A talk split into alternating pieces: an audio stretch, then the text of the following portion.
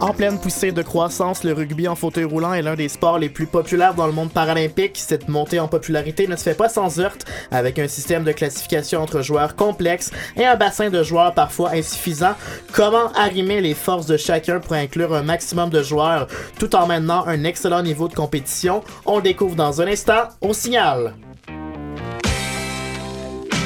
Kevin Breton, très heureux de vous retrouver au micro en ce vendredi 25 euh, mai. Aujourd'hui l'émission, on va parler uniquement et abondamment de rugby en fauteuil roulant. Euh, puisque se déroulait la semaine dernière, ben, je dis la semaine dernière, mais on va tout de suite régler quelque chose. Cette émission-là est euh, préenregistrée et diffusée donc le 25, mais je l'ai enregistrée vendredi dernier pour la simple et bonne raison que nos joueurs et nos entraîneurs de rugby en fauteuil roulant sont en ce moment à Calgary. Puis si je voulais leur parler, ben je devais devancer l'entrevue. Euh, on a au bout du fil euh, Fabien Lavoie, un des vétérans de l'équipe. Bonjour Fabien. Bonjour. Également avec nous l'entraîneur Sébastien Cloutier, euh, également téléphone parce que les deux sont de téléphone. Bonjour coach. Bonjour. J'ai dit les deux au téléphone parce que les deux sont de Québec, je devrais plutôt dire. Et avec nous euh, en studio, euh, on me l'a décrit comme la vedette montante de l'équipe de rugby, euh, Anthony Les Tourneaux, qui est avec nous en studio. Salut Anthony. Allô? je vous ai réunis les trois, je suis bien content. On va avoir amplement de temps pour discuter de ce sport quand même assez fascinant qui est le rugby en fauteuil roulant. On va avoir deux discussions de 9 minutes. Avant de parler davantage des compétitions qui ont lieu en ce moment à, Calgary le 25 mai, puis la prochaine qui s'en vient, la Canada Cup. J'aimerais ça qu'on parle un petit peu euh, du sport. Euh, si on veut faire un tour d'horizon, euh, Sébastien, de l'état du rugby en fauteuil roulant en ce moment au Québec, comment est-ce que tu décrirais la situation? Est-ce que c'est juste de dire que le sport est en, pleine, en pleine montée de popularité? Ben euh, moi je dirais qu'on a réussi à aller chercher de nouveaux joueurs là, euh, euh, de, de plus en plus. On a des, des nouveaux qui se qui se sont joints à l'équipe. on a réussi là encore cette année là, à amener deux équipes au championnat canadien, donc une dans le niveau 1 et une dans la division 2. Mhm. Donc, ça démontre, dans le fond, la popularité du sport. Toutefois, c'est sûr qu'on est toujours à la recherche de nouveaux talents. Fabien, ça, ben, ça fait quoi, 15 ans, 20 ans que tu pratiques le rugby maintenant? Hmm, presque 18. 18 ans.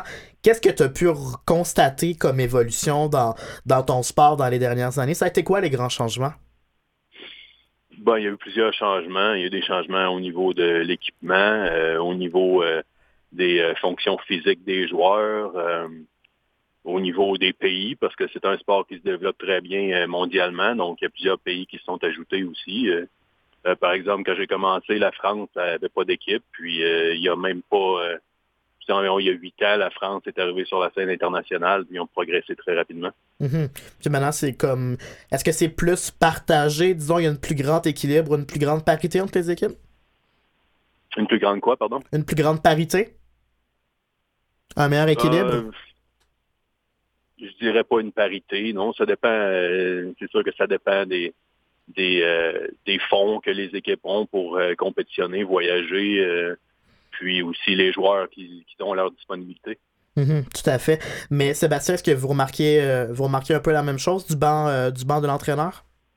Ben, définitivement, dans le fond, là, le rugby est un sport qui est en pleine effervescence au niveau international. Il y a de plus en plus de, pays émergents, là, que ce soit en Amérique latine, que ce soit en Europe, que ce soit euh, en Asie. Euh, il y a de plus en plus d'équipes qui participent, euh, qui, qui, essaient, dans le fond, d'avoir des, participations à des tournois internationaux. Puis le niveau est, toujours en progression. Toutefois, je pense qu'il y a plusieurs équipes là, dans le fond, qui se battent présentement pour euh, euh, les, titres internationaux, dont le championnat du monde qui aura lieu euh, mhm. cet été.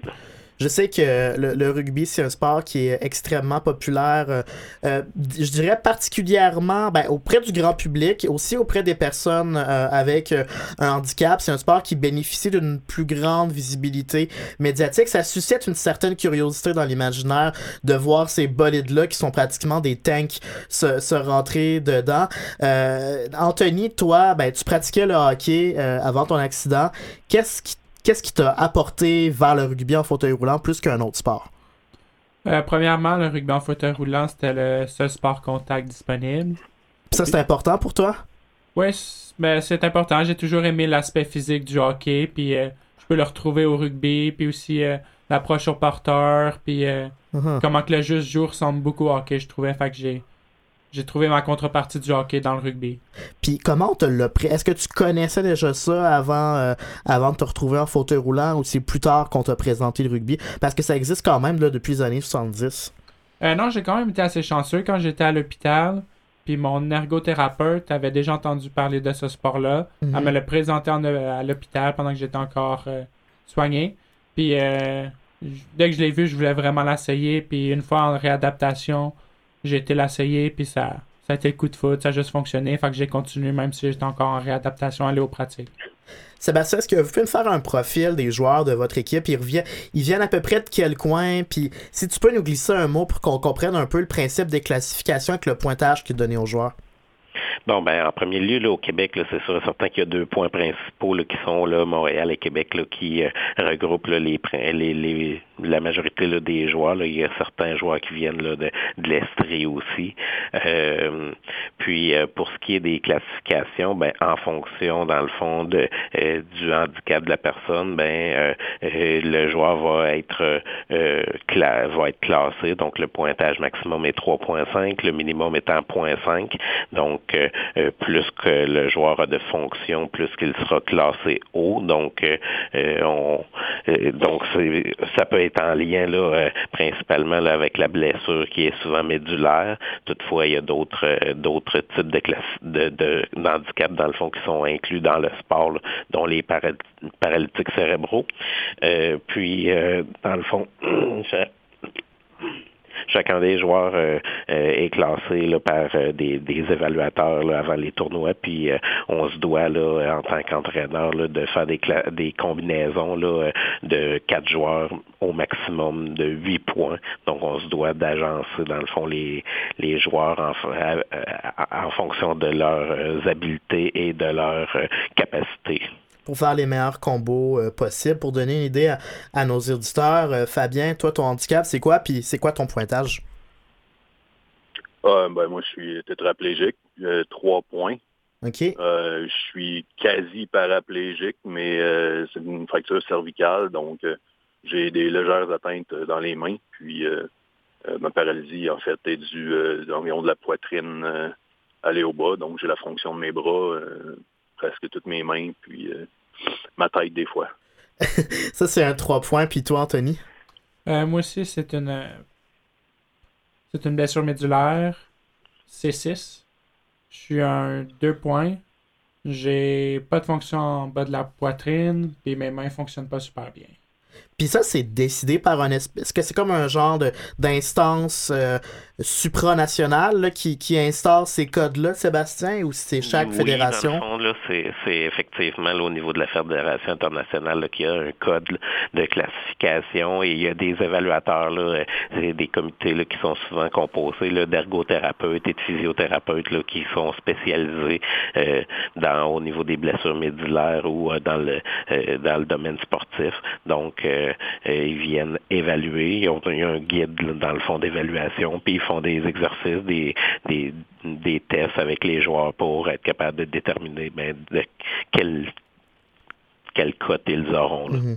J'en glissais un mot euh, en, en, introduction, puis il y a plusieurs joueurs de rugby par le passé qui m'ont déjà soulevé cet enjeu-là de la classification, que ça pose certains problèmes parce que à force de vouloir faire de l'inclusion, on va finalement faire de l'exclusion parce que les joueurs qui sont disons, euh, cotés plus bas, vont se retrouver à jouer moins souvent dans un sport qui a été à la base pensé pour eux.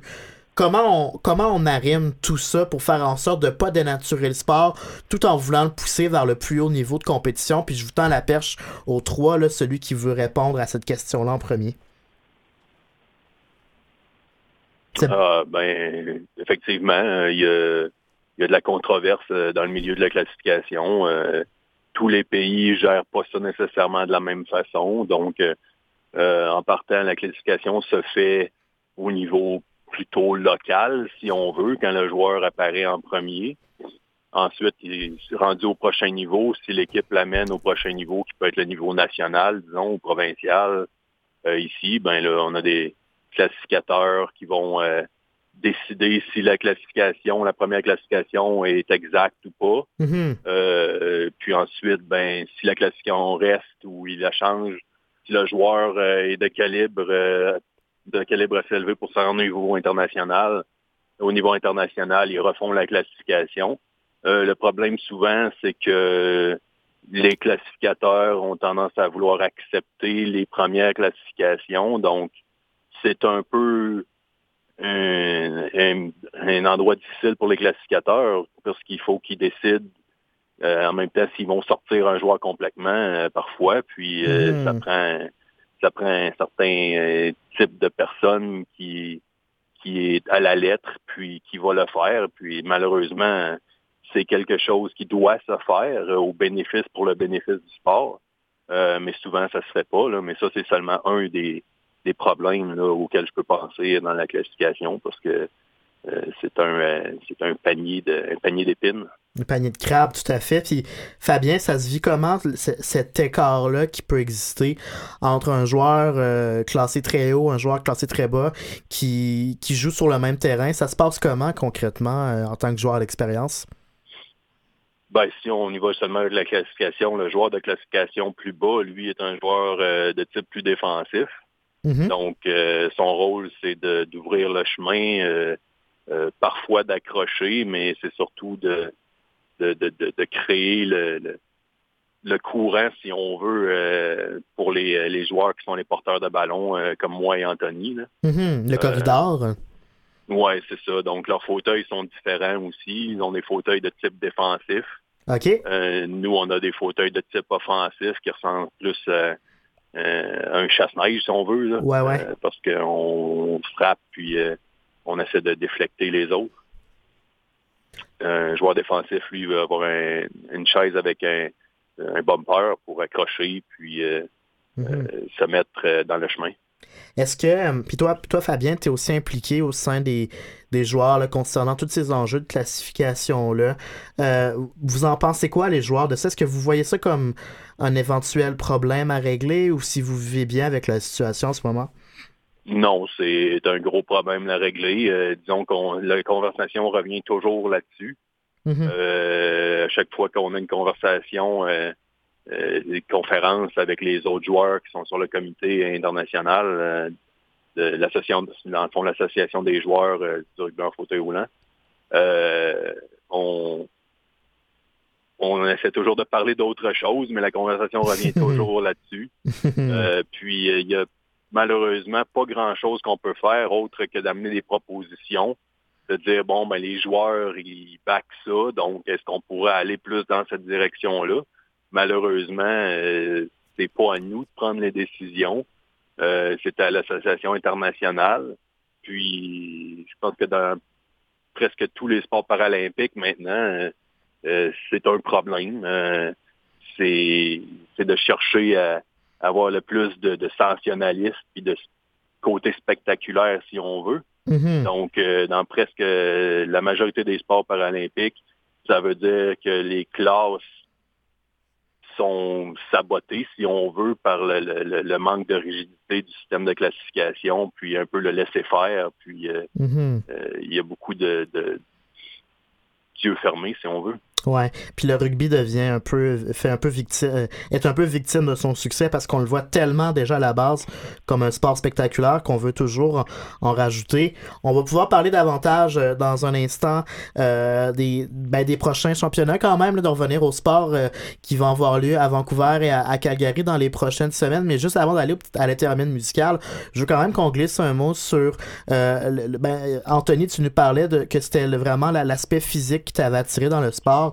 Est-ce que tu considères que le rugby en fauteuil roulant, c'est un sport qui est aussi dangereux? Parce que des fois, on peut, comme, étant donné qu'il y a un grand écart entre les joueurs, est-ce que tu penses qu'un joueur qui est plus petit a trop de risques d'avoir de subir des blessures? Euh, non, je pense pas que. Je pense qu'il y a moins de risques de blessures au rugby en fauteuil roulant qu'au hockey. Mm-hmm. C'est sûr qu'il faut toujours faire attention à nos épaules parce que bien les étirer avant, après, puis avoir un bon warm-up parce que nos épaules sont vraiment importantes pour notre vie de tous les jours. Mais si on uh-huh. fait attention, il devrait pas avoir trop de danger. Ouais, parce que c'est surtout les épaules qui sont sollicitées, euh, euh, Sébastien, chez tes joueurs. Ben effectivement, là, dans le fond, la majorité des joueurs n'ont pas de fonction au niveau de leur tronc. Donc, euh, c'est un petit peu difficile pour eux de, l'utiliser. Donc, ils vont surcompenser là, avec euh, les, les, les, muscles qu'ils ont, donc euh, au niveau des, bras, des épaules. et pour Fabien, il est en mesure d'utiliser ses mains aussi. Ben, pour Anthony, ben, c'est pas la même situation. On revient dans un instant toujours avec euh, Fabien, Sébastien, Anthony. On prend une petite pause musicale d'une trentaine de secondes. Puis au retour, ben, on parle des championnats qui ont lieu à Calgary en ce moment de rugby en fauteuil roulant. Et très bientôt à Vancouver, le Canada Cup au signal.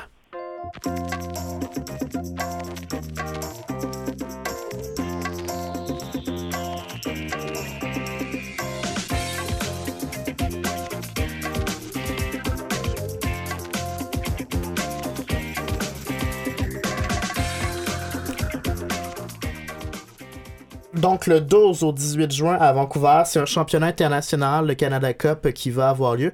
Vous le savez peut-être pas, moi je l'ai appris en faisant ma recherche que le rugby en fauteuil roulant, à l'origine, ça s'appelait Murder Ball, a été inventé euh, au Manitoba. Donc, ça explique en partie pourquoi le Canada est encore aujourd'hui euh, une force. Et le Canada a aussi un championnat euh, canadien où les, les provinces sont en compétition. Ça a lieu en ce moment, au moment de l'enregistrement, c'est une semaine avant, à, à Calgary. Sébastien, t'es l'entraîneur, c'est quoi vos, euh, c'est quoi vos objectifs en vue de cette prochaine, euh, de cette prochaine championnat? Ben c'est sûr, certain que dans le fond, on réussit à amener deux équipes au euh, championnat canadien. Les objectifs, dans le fond, c'est de terminer là sur euh, la première marche du podium là, dans les deux divisions. toutefois, il va y avoir de l'adversité, il va y avoir de l'opposition dans, tant la, dans la division 1 que dans la division 2. mais on a des équipes là, avec un bon un bon mix de d'anciens joueurs et de nouveaux joueurs qui peut nous permettre là, dans le fond là, de aspirer là, à ces euh, plus hautes marches du podium qui va être en compétition avec vous pour vous battre pour la plus haute marche podium? C'est laquelle, disons, l'équipe rivale ou celle qui a le plus de chances de remporter, mis à part vous, euh, évidemment?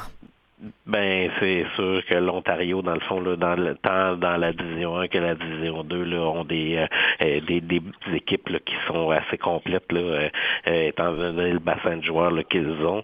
toutefois, là, je pense qu'on peut leur donner un bon challenge. Est-ce que vous pouvez me parler de vos rôles respectifs? Peut-être, euh, Fabien, euh, ben, ton rôle au sein de l'équipe, c'est lequel? Pour les gens qui sont peut-être un petit peu moins initiés au rugby en fauteuil roulant, tu nous as dit tout à l'heure que c'était une question de transporter le, ballon, mais est-ce que vous avez des stratégies propres à chacun, disons? Ouais, oui, en fait, moi je suis le porteur de ballon, de ballon principal. Euh, puis j'ai pas j'ai pas beaucoup de répit, donc la plupart des matchs, je suis sur le terrain 8 euh, minutes par quart. Mhm. Parce qu'on a quatre quarts de 8 minutes. Oh euh, donc, euh, c'est porteur de balle, un peu corps arrière si on veut. Il faut mhm. que je sois vocal quand même sur le terrain en essayant de garder mon calme. Mhm. Puis, c'est ça en fait, c'est d'être le guide puis le, le porteur principal. Puis toi, Anthony, tu vois comment ton rôle au sein de l'équipe en tant que recrue ou en tant que nouveau venu? Euh, moi, je suis le deuxième porteur de ballon. Si Fabien n'est pas disponible pour recevoir le ballon, c'est moi qui dois être disponible pour le recevoir. Si Fabien a le ballon puis est pris avec le ballon, ben, je dois être une option de passe dans le fond. Fait hmm. moi, je suis là puis je suis comme euh, un peu le support de Fabien. Si, Fabien y est pris, je vais venir, euh, je vais venir l'aider. Est-ce qu'il y a, Sébastien, comme au hockey, il existe tu sais, comme au hockey, disons, on va dire qu'on développe pas les joueurs de hockey au Québec de la même manière qu'on les développe en Saskatchewan ou en Alberta, puis c'est de même dans bien des sports. Est-ce que le rugby aussi a ces particularités-là, ou par exemple une province mise davantage sur l'attaque, une autre sur la défense, par exemple? Ben, euh, c'est peut-être les stratégies, dans le fond, sont de plus en plus similaires ou en tout cas intégrées euh, au niveau du système canadien. Toutefois, on essaie de les appliquer, dans le fond, avec nos, particularités, avec nos moyens de faire euh, qui sont différents. C'est sûr et certain qu'on a une certaine hargne qui est un peu différente des autres, de nos autres compatriotes dans le fond du Canada. Toutefois, on peut penser qu'en au niveau des stratégies, là, c'est des choses qui se ressemblent. mis à part les résultats qui sont obtenus pendant, euh, pendant ce championnat canadien-là, à quoi servent ce championnat-là? Est-ce que c'est une manière pour les joueurs de s'exposer auprès de recruteurs de l'équipe nationale canadienne? Ben, entre autres, oui, là, euh, c'est sûr et certain. Là. Toutefois, là, il y a des camps là, qui sont euh, aussi euh, faits là, par l'équipe nationale là, pour faire du recrutement et, inviter, dans le fond, des nouveaux joueurs. C'est sûr et certain que c'est une belle opportunité d'observer les joueurs, tant de l'équipe nationale que les nouveaux, dans un contexte qui est différent de, l'équipe nationale. Puis maintenant, si on passe euh, au championnat, le Canada Cup, euh, Fabien, est-ce que tu peux nous donner une idée de c'est quoi le calibre de jeu, puis c'est quoi les équipes qu'on retrouve à ce championnat-là qui va avoir lieu, je le rappelle, à la mi-juin à Vancouver? Ah, en fait, ça va être euh, un tournoi préparatoire pour les championnats du monde en Australie début août. OK. donc, on, mais au championnat du monde, on va avoir 12 équipes. À Vancouver, seulement 6 équipes souvent, c'est une question de, de, de, fond. Là. Les équipes ont ça dans leur budget ou, pas. Mm-hmm. Euh, donc, on va avoir six équipes. Euh, il va y avoir nous, les Américains, euh, la Suède, la Nouvelle-Zélande, je crois. OK. Le Danemark la Grande-Bretagne. Euh, je les ai pas toutes. Non, on comprend que c'est international. C'est sur les 12 total, donc euh, j'oublie tout le temps lesquels vont être là, lesquels sont pas là. Puis, ben, au sein de cette équipe-là, maintenant canadienne, euh, tu me disais, Fabien, en entrevue, que vous avez perdu Zach Medall, qui était comme le joueur étoile de l'équipe, qui a pris sa retraite. ça te fait, ça te fait, est-ce que ça fait toi le joueur avec le plus d'expérience au sein de la formation? Euh, pas avec le plus d'expérience, mais avec le plus de, de, vitesse et de, d'explosion, si on veut. Mm-hmm. Euh, donc, euh, oui, je suis beaucoup sollicité maintenant. j'ai pas, depuis qu'on a perdu Zach, il a fallu que je step up mon rôle. Ouais. mais je suis pas le seul d'expérience. On a une équipe quand même assez jeune. Mais euh, on a euh, Patrice Simard, euh, qui est de Québec aussi, qui lui a eu ses premiers jeux en 2000 à Sydney. Ouais. puis on a Mike Whitehead aussi de l'Ontario qui, qui, a beaucoup d'expérience, qui a le même pointage que moi. Donc, on a un équilibre d'expérience et de jeunesse. Donc, c'est une équipe qui est dans un cycle de renouvellement. Mm-hmm. mais oui, on devrait quand même bien faire. Puis, c'est un tournoi préparatoire. Donc, si on finit euh, top 4, euh, je pense qu'on va être très content. C'est un objectif. Est-ce que tu vises à peu près la même chose comme objectif, Anthony, euh, parmi les quatre premières équipes? Oui, dans le fond, on essaye, sur l'équipe canadienne, on essaye beaucoup de nouveaux systèmes de jeu, puis on veut donner de l'expérience à nos nouveaux joueurs. Mm-hmm. Fait que oui, on va là pour gagner, mais en même temps, notre but ultime, c'est toujours Tokyo en 2000, 2020. 2020. Fait que si perdre au Canada Cup ou finir une position en bas peut nous permettre d'avoir un mais un positionnement en 2020, ben, on va le prendre euh, volontiers. Tout à fait. Dernière question avant de, se laisser. Fabien, est-ce que tu aussi, est-ce que tu ben, as dit que tu as dû step-upper ton, ton, ton, rôle sur le terrain en tant que joueur, mais est-ce que tu dois aussi euh, élever ton, ton rôle de mentor d'un cran maintenant que tu deviens les, les joueurs les plus expérimentés pour prendre sous ton aile les recrues comme Anthony? Euh, oui, moi c'est sûr, ça fait partie du travail. Puis c'est des choses que avec le temps on apprend à faire. Et puis, euh, rendu à un certain âge dans le sport, puis avec une certaine expérience, pour apprendre à, passer à cette prochaine étape-là pour préparer la relève, parce que je ne serai pas toujours là. Ouais. Puis est-ce que tu envisages même éventuellement une carrière post-athlète euh, qui graviterait autour toujours du rugby ou si euh, tu veux passer à autre chose éventuellement? C'est une possibilité, mais je crois que j'aimerais passer à autre, autre chose, mm-hmm. expérimenter Oui, parce que du rugby 7 jours par. Parce que c'est pratiquement 7 jours semaine avec la préparation, les entraînements, tout ça. Puis ça nécessite beaucoup de préparation. Euh, en, terminant, Sébastien, qu'est-ce qu'on devrait mettre à l'agenda si on veut suivre les activités euh, du rugby en fauteuil roulant au Québec dans les prochains mois? Ben, c'est sûr certain que le championnat canadien là, est vraiment le point culminant là, de notre saison. Donc, euh, euh, si vous avez à euh, consulter le cwsa.ca, donc c'est le site là, de, de l'association canadienne, puis mm-hmm. vous allez avoir les liens là, vers le, le, site là, des championnats canadiens. Vous pourrez ainsi consulter là, les résultats là, directement sur Internet. Puis également le site de Parasport qui est une excellente source, euh, Parasport Québec, qui est une excellente source d'information euh, pour suivre les activités de nos joueurs de rugby. Euh, Parasport Québec qui tient aussi une invitation sur la rive sud de Montréal de, rugby en fauteuil roulant chaque année. merci à, vous trois les gars d'avoir pris le temps de venir me parler aujourd'hui de rugby. Je vous souhaite le plus grand des succès à vos deux tournois. Merci Sébastien. Ça fait plaisir. Merci Fabien. Je vous laisse retourner vaquer à votre horaire du temps très chargé. OK, merci. Bonne journée. Merci Anthony d'être venu en studio. C'était une belle, une belle discussion qu'on a pu avoir avec toi aujourd'hui. Merci à toi. Un grand plaisir.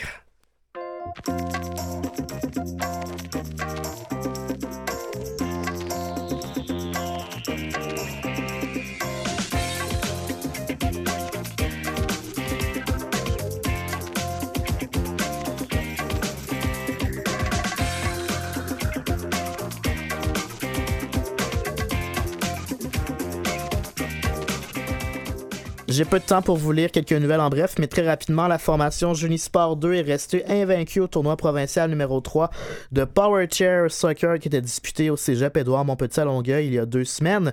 L'équipe a eu raison du SIVA 3-0 et celle d'ASCO 1-0. ASCO a tout de même remporté un match 1-0 contre le SIVA, en plus d'avoir fait match nul 0-0 face à Junisport. L'équipe du Québec a aussi tenu un camp préparatoire samedi dernier au même endroit. Je vous invite également à garder un œil sur la date du 9 juin dans votre calendrier parce que ben, le comité paralympique canadien, comme vous le savez peut-être, organise une autre session de paralympiens recherchés pour aller recruter de nouveaux athlètes, peut-être pour Tokyo 2020, peut-être pour des Jeux d'hiver, d'été. Donc si vous êtes avec ou sans expérience sportive, mais que vous avez un handicap physique ou visuel, vous pouvez vous y rendre. Vous devez également être âgé de 14 à 35 ans. L'occasion de vous essayer de nombreux sports. Il y aura l'athlète Alexandre, Alex Dupont qui sera présent comme athlète ambassadeur. C'est déjà tout pour l'émission euh, aujourd'hui. Bien heureux de vous avoir, euh, de plus avoir, de plus vous avoir fait découvrir le rugby en fauteuil roulant sous toutes ses facettes. Merci beaucoup d'avoir été là. Merci à Maurice à la mise en onde. Merci à Christiane Campagna aux communications. Merci à nos trois invités. Merci à vous d'avoir été là. Puis moi, je vous dis à la semaine prochaine et d'ici là, gardez le sourire.